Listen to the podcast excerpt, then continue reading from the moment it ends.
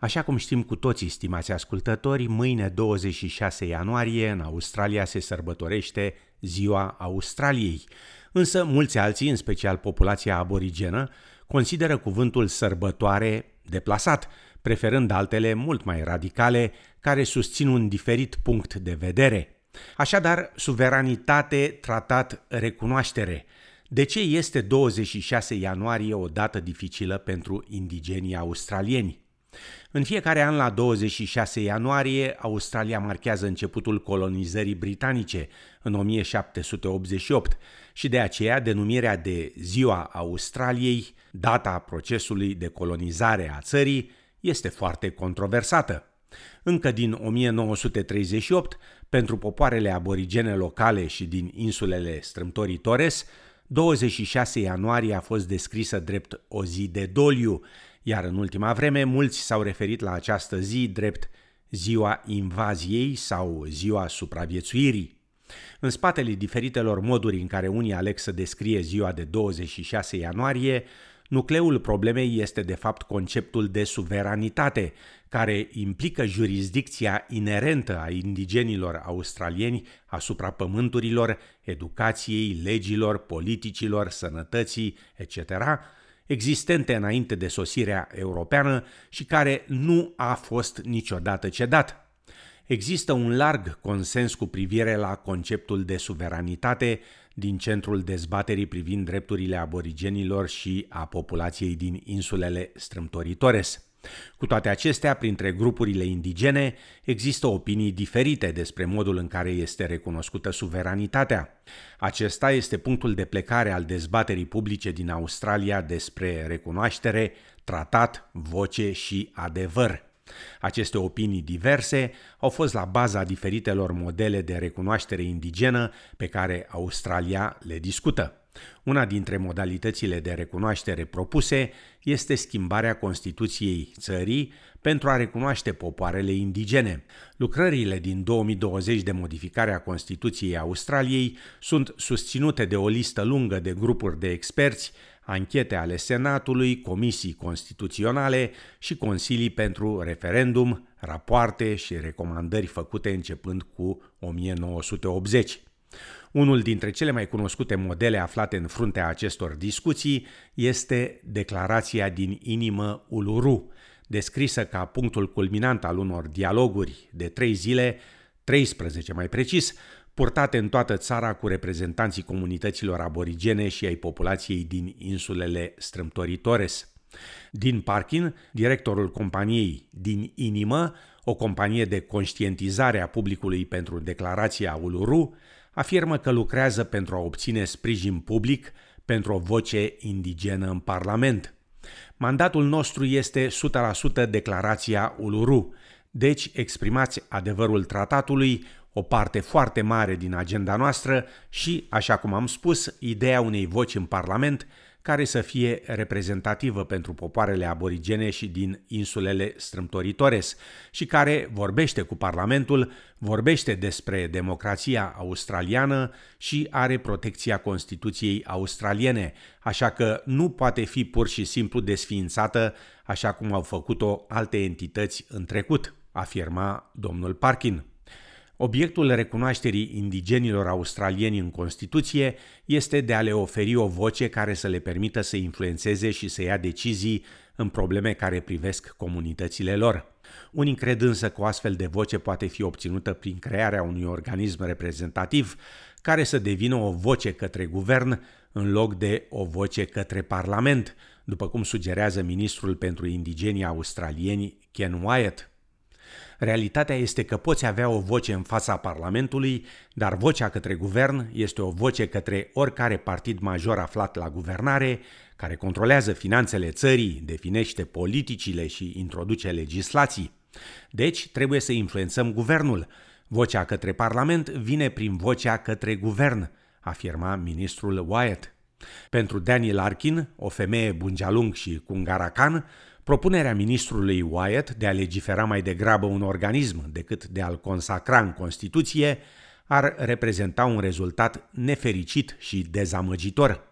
A existat mult sprijin pentru obținerea unei voci către Parlament printr-un referendum constituțional, astfel încât acesta să fie protejat și să nu fie eliminat printr-o semnătură cu stiloul. Cred că acesta ar fi un rezultat nefericit și destul de dezamăgitor pentru cei care au lucrat intens în această direcție, în special pentru bătrânii noștri, afirma doamna Larkin. Un alt concept larg dezbătut este cel al unui tratat adică al unui acord formal între guvern și popoarele indigene, care recunoaște existența națiunilor aborigene și a populației din insulele Strâmtorii Torres, înainte de ocupația britanică și confiscarea ulterioară a pământului și deposedarea popoarelor primelor națiuni. Pentru mulți, un tratat național sau tratate statale și regionale, în loc de o voce către Parlament, ar trebui să fie primul obiectiv, deoarece înseamnă recunoașterea suveranității și începutul reconcilierii și al adevărului, așa cum au procedat Noua Zeelandă, Statele Unite și Canada cu popoarele lor indigene. De aceea, un grup de australieni indigeni a părăsit ședința summitului Uluru în 2017, printre aceștia aflându-se și o delegată din Victoria, Lydia Torp, o femeie Gunai și Gungimara, în prezent senatoare a Partidului Verzilor pentru Victoria.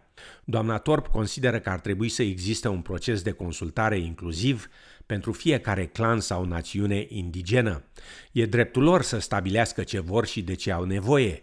Cred că trebuie să asigurăm că avem conversații respectoase cu oamenii și să le permitem tuturor să vină la discuții, nu doar pe bază de invitații, proces care lasă astfel pe din afară pe mulți dintre oamenii noștri de rând, afirma doamna Torp. Unele grupuri de tineri aborigeni și din insulele strâmtoritores preferă conceptul de tratat și resping ideea unui referendum sau a recunoașterii constituționale, deoarece ar însemna implicarea în dialog cu structurile coloniale, pe care rezistă să le recunoască. În opinia lor, jurisdicția colonială se opune clar suveranității popoarelor indigene și dreptului lor inerent la autodeterminare. Aceste grupuri de tineri modelează peisajul politic prin internet și prin rețelele sociale și coordonează, mobilizează și conduc proteste în stradă pentru a cere schimbare. În prima linie, împotriva conceptului de recunoaștere constituțională, se află războinicii rezistenței aborigene, cunoscuți și sub numele de WAR. Bo Speriman, un bărbat Gamilarai Kuma și Muruari, care face parte din gruparea respectivă, afirmă că OR s-a opus întotdeauna acestei abordări de sus în jos. Tratatul a fost întotdeauna pe agenda noastră și întotdeauna parte a discuției, afirma domnul Sperim. Poziția oficială a grupării OR este să nu se implice în dialog cu structurile coloniale, dar domnul Sperim acceptă că esența autodeterminării permite popoarelor aborigene și din insulele strâmtoritores să ia propriile decizii în acest sens. Există de asemenea o dezbatere și despre ce ar însemna succes în ceea ce privește recunoașterea în Constituție. Michael Mansell, bărbat Palawa, activist, avocat și președinte al organizației Aboriginal Land Council of Tasmania, consideră că popoarele aborigene au de ales între recunoașterea simbolică și recunoaștere reală. Recunoașterea simbolică este ceea ce a avut loc în 2007 cu scuzele lui Kevin Rudd pentru generațiile furate, afirma domnul Mansell, care detaliază modul în care se va obține o recunoaștere reală a populației indigene. Nu este un proces complicat dacă un tratat a fost înaintat Parlamentului Federal.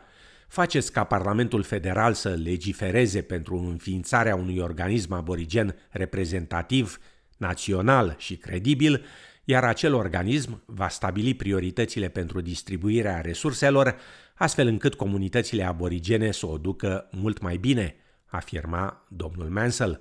În al doilea rând, aș face ca Parlamentul Federal să legifereze înființarea unei comisii pentru tratat, iar aceasta va primi proiectul de tratat.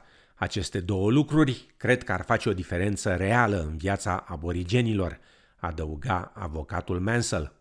Guvernul federal a format trei organisme consultative pentru a crea o voce pentru aborigeni, grupuri care lucrează la nivel înalt, național, regional și local.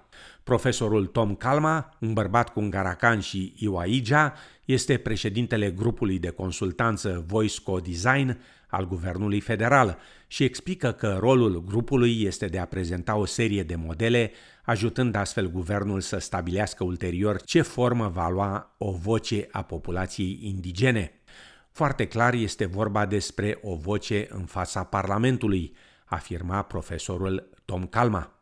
Odată cu finalizarea raportului, planul Guvernului Federal este ca acesta să fie considerat de cabinet, prezentat pentru consultare și apoi legiferat, totul înainte de alegerile viitoare.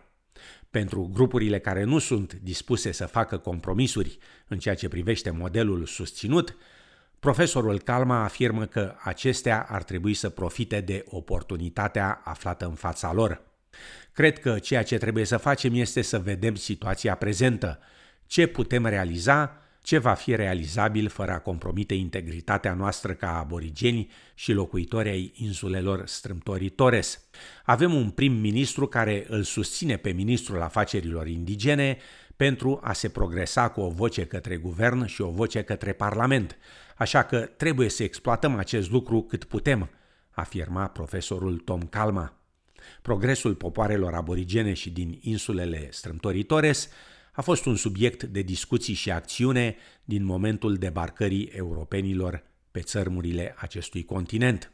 Atunci când decid între diferitele modele de recunoaștere, comunitățile aborigene și din insulele strâmtorii Torres sunt de acord să obțină o recunoaștere reală într-un moment din istoria Australiei, când guvernul federal la putere a pus recunoașterea și vocea populației indigene pe agenda națională.